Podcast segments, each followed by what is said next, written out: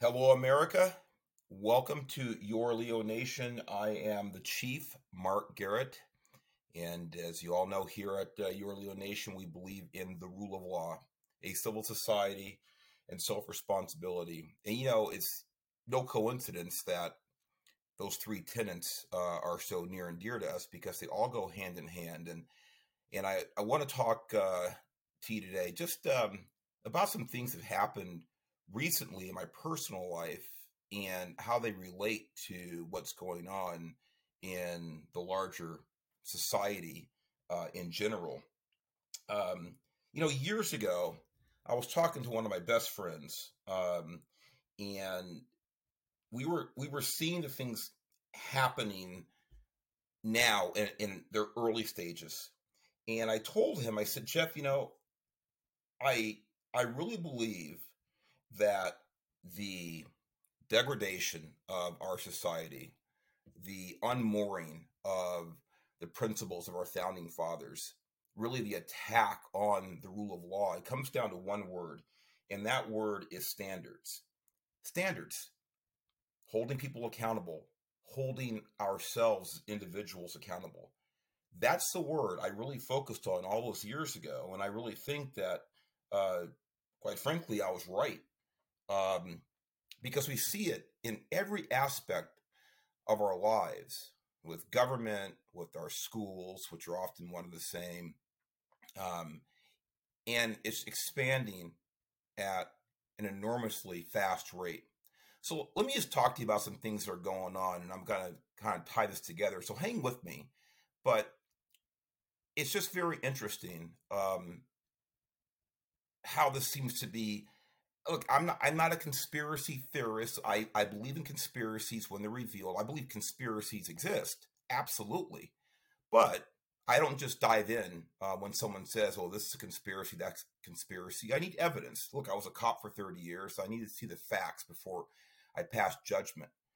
But I will say this: that what we're seeing, I really believe, uh, uh, with the attack on the rule of law, is is a loose conspiracy. In other words, it's a bunch of like minded people that are coming together, maybe not in a formal sense, but because of the last hundred years of the progressive mindset, this mentality is being just bred in to society. And so this is why we're seeing an attack on what used to be the freest the most law abiding and law loving civilization ever conceived by mankind. So, let me talk to you, like I said, about um, just something that's happened a couple of weeks ago. Really got me thinking. So, I'm on the school site council for uh, my son's elementary school. And what that is, it's kind of an, an oversight uh, committee group made up of parents, teachers, the principal of the school that just look at the budget and programs and policies and things like that. And uh, there's not a whole lot of binding, um, you know, authority that we have, but there is some influence. And I've been on there for uh, almost two years now. And quite frankly, you know, I hear and witness a lot of things that I find, um, well, I don't agree with. Let's put it that way. But I do know that there's a time and place um, to make your positions known, and there's a time just to sit back and watch. So, having said that, a couple of weeks to, with one of our online meetings, of course, everything's virtual now one of the uh, one of the administrators in the call mentioned that um, uh, the following week they'd be bringing in uh, somebody from a university, a professor, to talk to the teachers on one of their training days. You know, where the schools closed down, of course, um, about restorative justice. Restorative justice. And when I heard that, my blood began to boil. Now, if you're not familiar with restorative justice, don't feel bad. Uh, most people aren't, or the term restorative justice, most people are not familiar with it. You may be more familiar with it now than you were, let's say, five years ago. I've been aware of this uh, for a while. Maybe the last decade or so is when it really started gaining momentum. My first effective practical experience with it was uh, just a few years ago when I was still a chief for the California Highway Patrol. I sat on a promotional panel for another large agency for uh, lieutenants uh, uh, trying to, to pr- promote to captain. And the concept and the implementation of restorative justice was one of the topics that the candidates had to discuss and explain to us how they were going to implement. And when I saw this on the examination material, I was disgusted. I was absolutely disgusted. Because restorative justice is talking about, in short, how we move away from the punitive side of, of law enforcement, of, of really any standards, how we move more towards working with the individual to find out how they got to where they are, how we can help them become a better person, um, what circumstances force them into this either illegal or otherwise inappropriate behavior.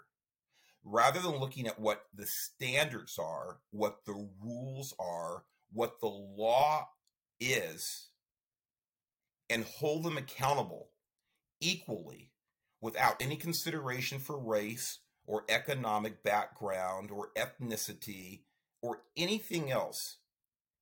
Just hold them objectively accountable for the transgression, whether it's administrative transgression or a legal trans- transgression, hold them accountable.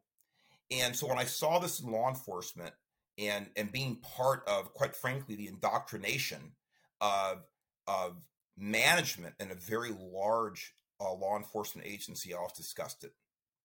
So when I heard that my son's elementary school was bringing in a professor from a very well, say it's Loyola Marymount University in Southern California to come into this elementary school, and in my opinion, indoctrinate these teachers uh, with the concept of restorative justice as it applies to their kids in their school. So these are rowdy kids, these are disruptive kids, potentially. Um, instead of holding them accountable, suspending them, or whatever other sanction that you and I may have experienced when we were in elementary school, they want to work with these kids to find out what the compromise is. What's a solution where we can all get along and we can all work together regardless of what you did? So when I heard this, I immediately called for a meeting with the principal. And to her credit, we met about a week later. I discussed this with her. And by the way, we talked for 90 minutes in her office. And I can tell you right now, this is a bright spot, actually.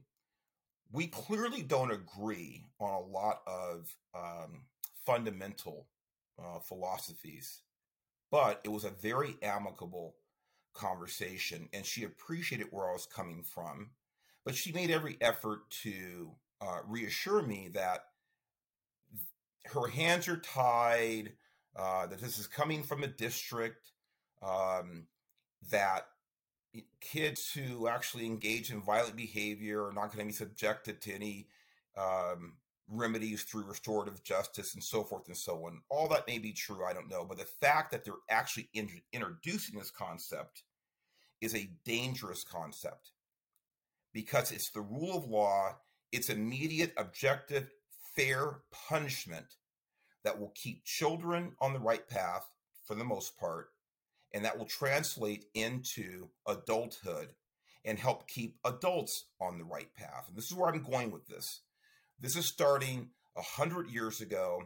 This is starting at in our elementary schools, in our private schools. If you got your kid in private school, do not be bamboozled. Do not think that because they're in a private school that everything's hunky dory and they're not learning this crap. I'm not saying every every school. I'm not saying every private school, But I'm saying that this mentality is pervasive and it's been growing.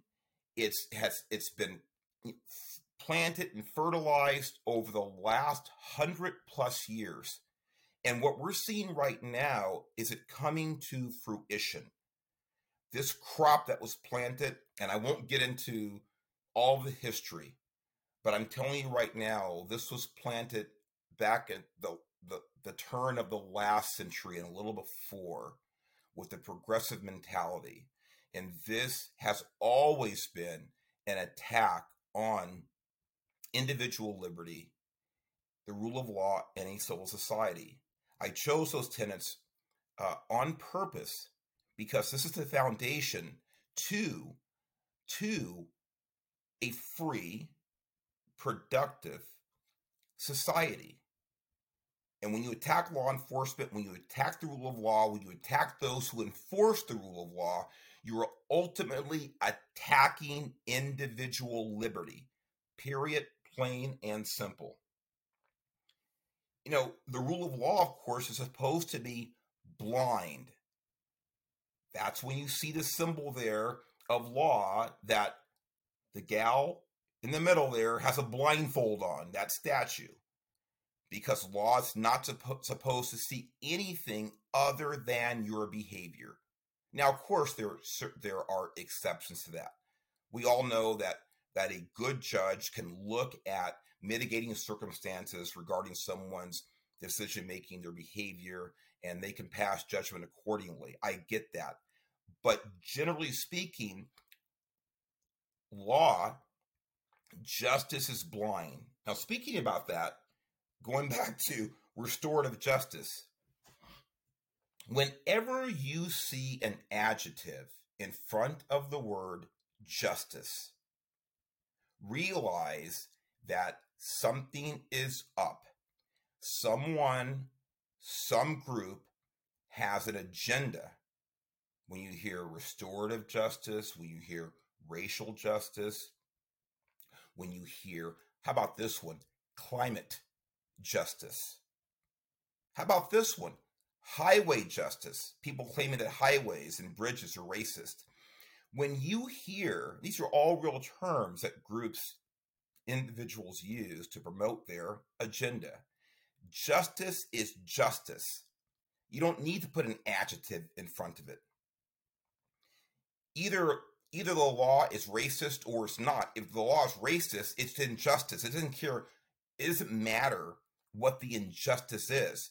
Justice is justice. I'm telling you, folks, when you hear this stuff, when you hear an elected official, when you hear a bureaucrat, when you hear a school administrator putting adjectives in the word in front of the word justice, you should realize that these people, that these groups, that these unions have an agenda, and that agenda is to usurp your personal liberty, is to usurp your authority over your children, it is to disintegrate the rule of law, it is to obtain more power over your daily lives. So,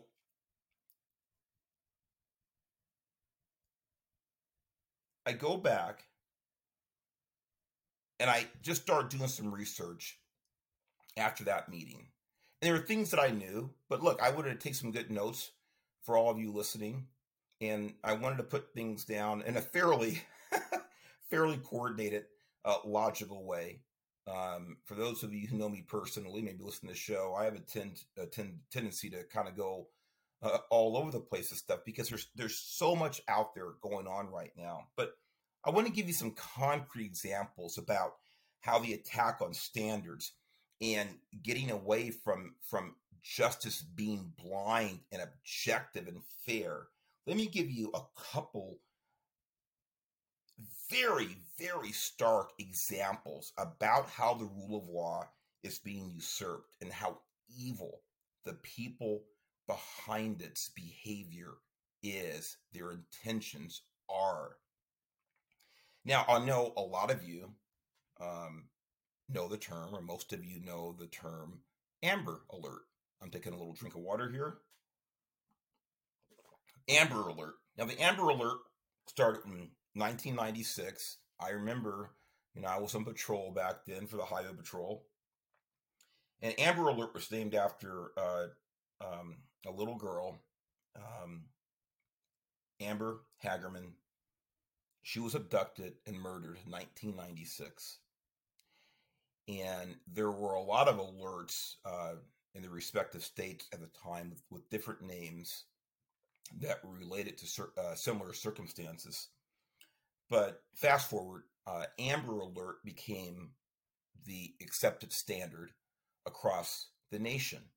And the purpose, of course, was to utilize um, citizens. And, and, when it was started, primarily, and still, I think, primarily, but certainly back then, primarily with truckers, because truckers have a very, very robust um, communications network with CB radios and uh, it, it tracking GPS like this. But now, obviously, with cell phones and things like that, it's become ubiquitous for everybody to chime in and to help uh, track down abducted children. And by the way, just so you know, and this plays into what I'm going to talk about here in a minute, it goes up to children up to the age of, uh, uh, for children up to the age of 17 years old, 17. Um, so here in California, where I'm unfortunately broadcasting from because the state's going to hell in a handbasket, to use an old time phrase. There is a gentleman, I use that word in quotes because I've talked about this maniac uh, in our state senate before. I'm going to talk about him today. This guy, Steven Bradford, state senator, who I know and I've had to deal with on a personal level when I was in law enforcement he is proposing, he is proposing something called, I'm not making this up, the ebony. You know, ebony, ebony as in ebony and ivory. I can't sing. Ebony, black, ebony alert. Now, I'm going to read some stuff from the article so you know I'm not making this up, but Steven Bradford, this is the same nut who introduced uh, Senate Bill 1273 that would not require school administrators, school officials, school employees to, to notify law enforcement for most violent acts committed by students in a school. Right now, actually, I'm not sure if that law, uh, that, that bill went into law, but he proposed it. And right now, I believe it still requires that administrators call 911, call law enforcement when students uh, commit certain, well, commit any violent act, any criminal act. Well, he's trying to get rid of that. So school administrators don't have to call law enforcement when their criminal students commit criminal acts. Now he wants to introduce the ebony ebony alert that would be specific to tracking down black black children and not just children when they go missing. So let me read this California state senator is floating a bill to address the lack of attention of give, uh, given to black children and young women who go missing in the state. Black children are disproportionately classified as runaways in comparison to their white counterparts who are classified as missing, and therefore, many black children do not receive the Amber Alert. According to the Black and Missing Foundation, 40% of sex trafficking victims are black women. Now, let me stop right there. This is how insidious, this is how dangerous and mis you talk about misinformation. Oh my God. This is how misleading these people are in their attempt to undermine, undermine a civil society in their attempt to bring racism back in the biggest possible way they can since the Civil War and Reconstruction and Jim Crow. This is what they're trying to do. Listen to first of all, can you imagine? Listen to this. It says that black kids are not provided service by the uh, Amber Alert like white kids are. I don't know if that's true or not. I highly doubt it. But what they're insinuating here is that if a black child goes missing, I guess the white cop won't won't come take a report from you if you say my child's missing oh, ma'am, sir, are you black? Well, we, we're not going to respond. We're only going to respond if your kid is white. And are they saying that a law enforcement agency wouldn't issue, by the way, here in the state of California, all Amber Alerts are issued by the California Highway Patrol, just by coincidence, talking to the former chief, but that the CHP won't issue an Amber Alert if your child is black? This is insanity. This is a lie, and this is an attempt to divide people. Absolutely divide people. The other part about this is talking about 40% of sex trafficking victims are black. Look, that may or may not be true. I don't know that stat. But if it is true, what in the hell does that have to do with missing children?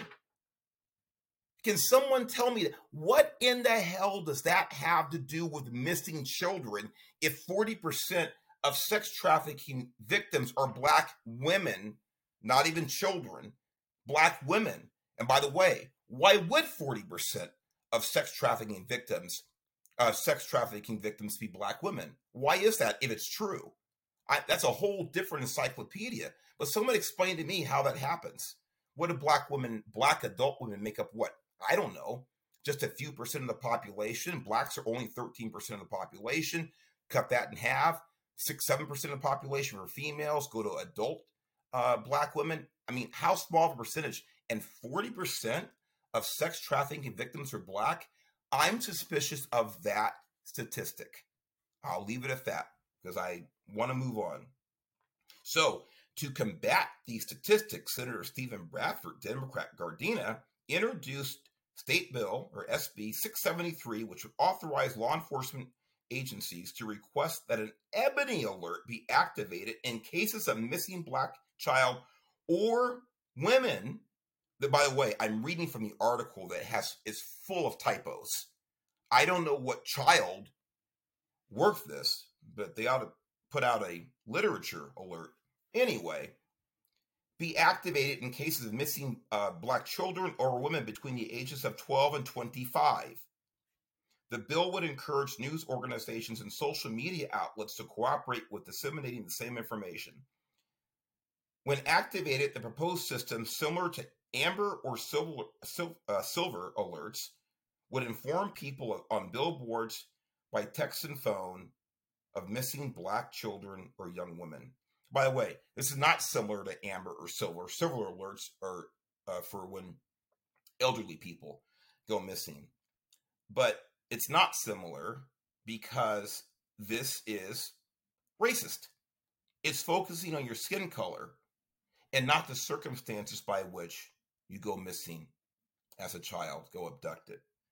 And I could go on and on and on with this. I'm not going to bore you with the rest of this extremely poorly written article. I just want you to know that when I bring these things to you, I'm not making them up. I couldn't make them up. I couldn't have I couldn't have come up with a parody this absurd.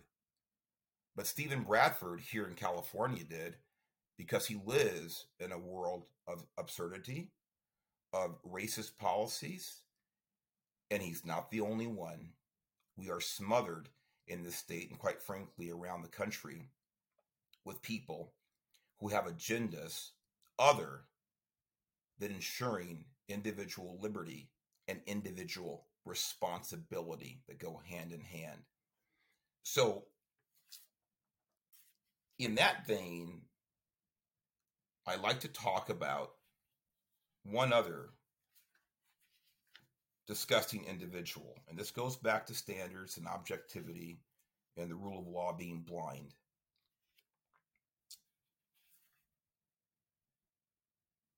I want to talk about not the ultimate expression of this attack on our values and standards, but certainly right up there. And it's part of the ultimate goal, a big part of it. And that's George Soros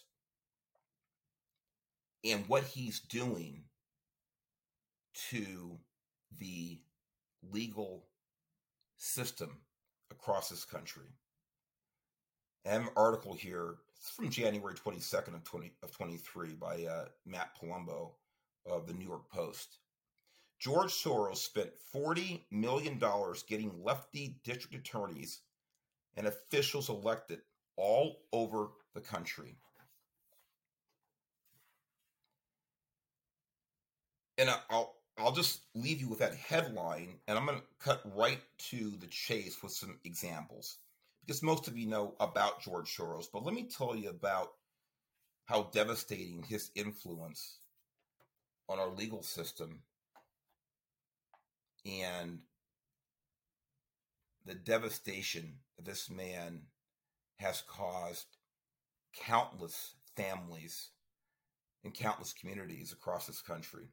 So let me go to this article in the part that, that's titled Catalog of Catastrophe. I think it's a great title here.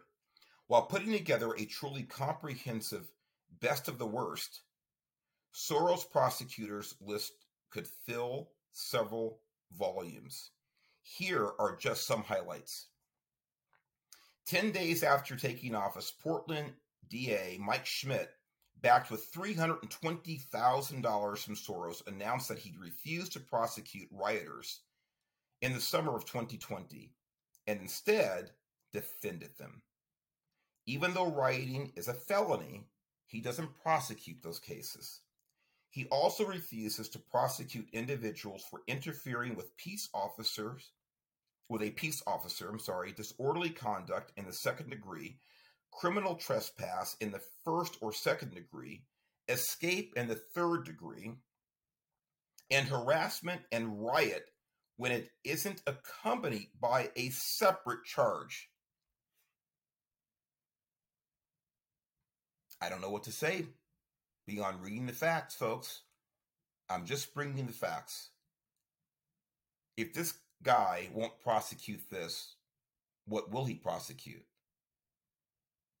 Well, I'm going to give you an example of what some of these some of these terrible, terrible quote unquote prosecutors do. But I'm going to continue with this uh, catalog of catastrophe. Philadelphia's Larry Krasner, backed with nearly 1.5 million from Soros, dropped charges on more than 60% of shooting cases and 37% of illegal firearms cases in the two years after taking office in 2018. Not coincidentally, shootings and homicides have spiked since then. In 2020, Philadelphia prosecuted the lowest number of felony cases in 30 years.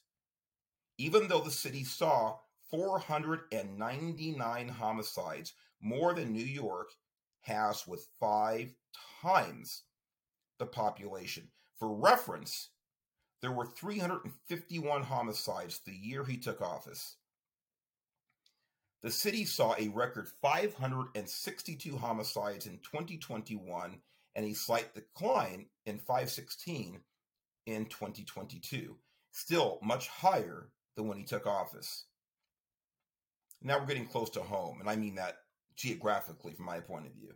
Soros spent $275,000 in California backing Contra Costa County DA Diana, uh, Diana Becton, who was selected by a board of supervisors to serve the rest of the term of her predecessor, who was convicted of felony perjury. Part of the selection process to fill the vac- vacancy, by the way, I mean, does it get any better than this? This loser who I'm going to keep reading about here in a minute replaced somebody who was prosecuting people while he was committing felony perjury. I, this is a state. This is a state of chaos that we're in right now. And we all need to be aware of it. So let me continue. So, part of the selection process to fill the vacancy included a questionnaire in which Becton repeatedly plagiarized responses, including Martin Luther King Jr. quotes, she somehow, though wouldn't uh, get recognized, thought wouldn't get recognized. Three of five members of the board selected her anyway, and she later won a DA race in 2018. Who are the people voting for these monsters? Look, her predecessor got charged with perjury And now she's plagiarizing during her selection process, and people voted her into office. Becton had never served as a prosecutor before. Among the crimes that Becton won't prosecute, graffiti, unless the graffiti offends her political sensibilities. After a couple allegedly painted over a Black Lives Matter mural, she filed three misdemeanor charges against them, including violation of civil rights, in parentheses, a hate crime, vandalism, and possession of tools to commit vandalism. And this author is exactly right. She won't prosecute graffiti unless it's politically incorrect, unless it offends her as a prosecutor, using her office to promote her personal agenda. And this is exactly what's happening with all of these DAs. Finally, Soros backed uh, Aramis Ayala to become Orlando's state attorney for the Ninth Judicial District Court of Florida donating $1.4 million in lieu of actual consequences, Ayala has sought to punish criminals like kindergartners by giving them an adult timeout and having their charges dropped in exchange for watching an educational video about resisting crimes and the dangers associated with breaking the law. Oh my god, this sounds this sounds draconian. This guy is he's a tyrant the way he's treating these criminals. Ironically, that very exercise teaches them that they aren't there aren't many dangers associated with breaking the law. This last sentence sums up so well what I started with, what I went to about standards and about restorative justice, folks. We went from me talking about standards 20 years ago, rolling into restorative justice indoctrination at my school, my son's school, and fast forwarding to hardened criminals being allowed to go through restorative justice justice processes instead of being incarcerated and punished like they should be. This is a process. It is a loose conspiracy of like-minded American values haters. This is your Leo nation for a reason. Law enforcement. The O, the officer, is terribly uh, important because they enforce the laws, but the core is law enforcement. Starting with yourself. I've said it before you should always be your own first responder. In other words, you do the right thing first. Don't commit crimes. Don't be a part of the problem. Raise your kids the right way. Yes, indoctrinate them with self responsibility values. Have them look at themselves first.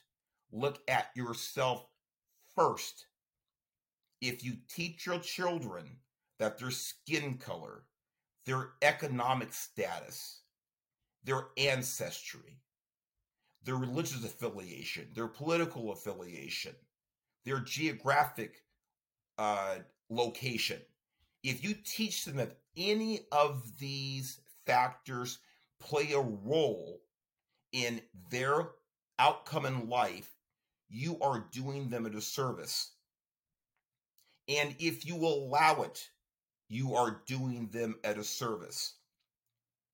Each of us must take some level of action. Look, I'm doing what I can. I've started this podcast. I want to get the word out. I want to encourage people to act. I give to a number of organizations who are fighting the good fight if you listen to the podcast and you hey that was great that was so so whatever it was and you turn it off and you keep driving to work or whatever it is and you do nothing i got to be honest with you i got to be totally blunt you're part of the problem You can't sit back and do nothing. You go meet, meet with your kid's principal. You get on school site council. See, I wouldn't have heard this. I wouldn't have known this crap was taking part. I certainly know other stuff, but I would not have known about this because they didn't tell the general public.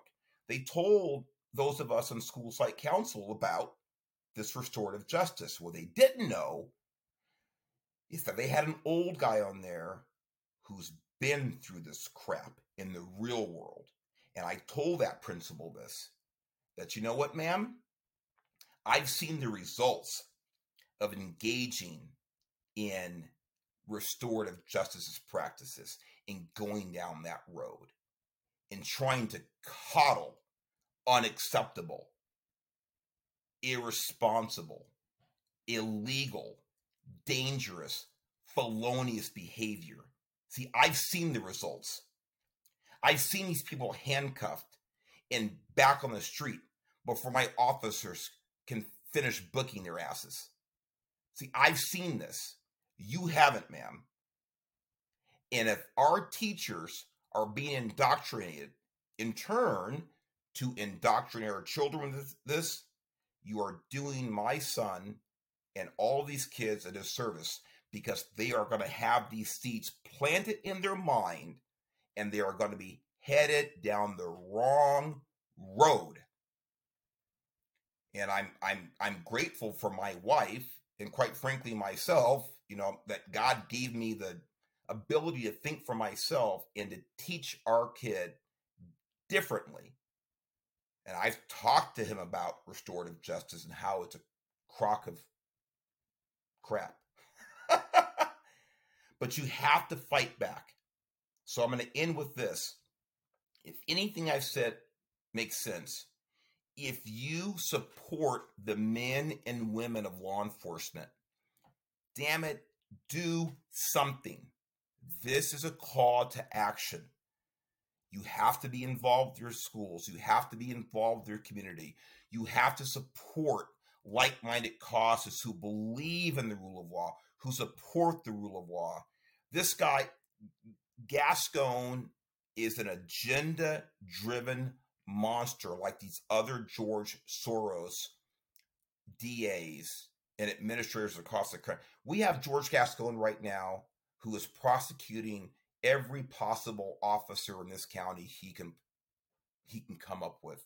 He's going back many years into old cases that were that were declined to be filed by the previous DA, Jackie Lacey, and he is digging these things up and he is finding anything he can to hang his legal hat on and to make the lives miserable for these officers who previously um, cases were reviewed and was determined there was no cause to indict them. Well, he's taken the opposite approach. Everything we do, every decision we make, folks, has a consequence. And I'm telling you right now, there are very few actions that you can take that have more consequence than inaction. By sitting back and watching this train go down the track and derail, do something. Do something get involved and know who you're voting for and why you're voting for them, please, I am imploring you to take some action. So, speaking of taking action, as always, if you got five bucks, if you got 5,000, go to uh, Your Leo Project. Your Leo Project is our foundation. We've supported a number of families, uh, fallen officers, and we depend on uh, benefactors like you to uh, help us continue to do that. So, with that, God bless you. Keep fighting the good fight. God bless America. God bless each other, uh, each and every one of you. And uh, we will talk next time. Bye bye.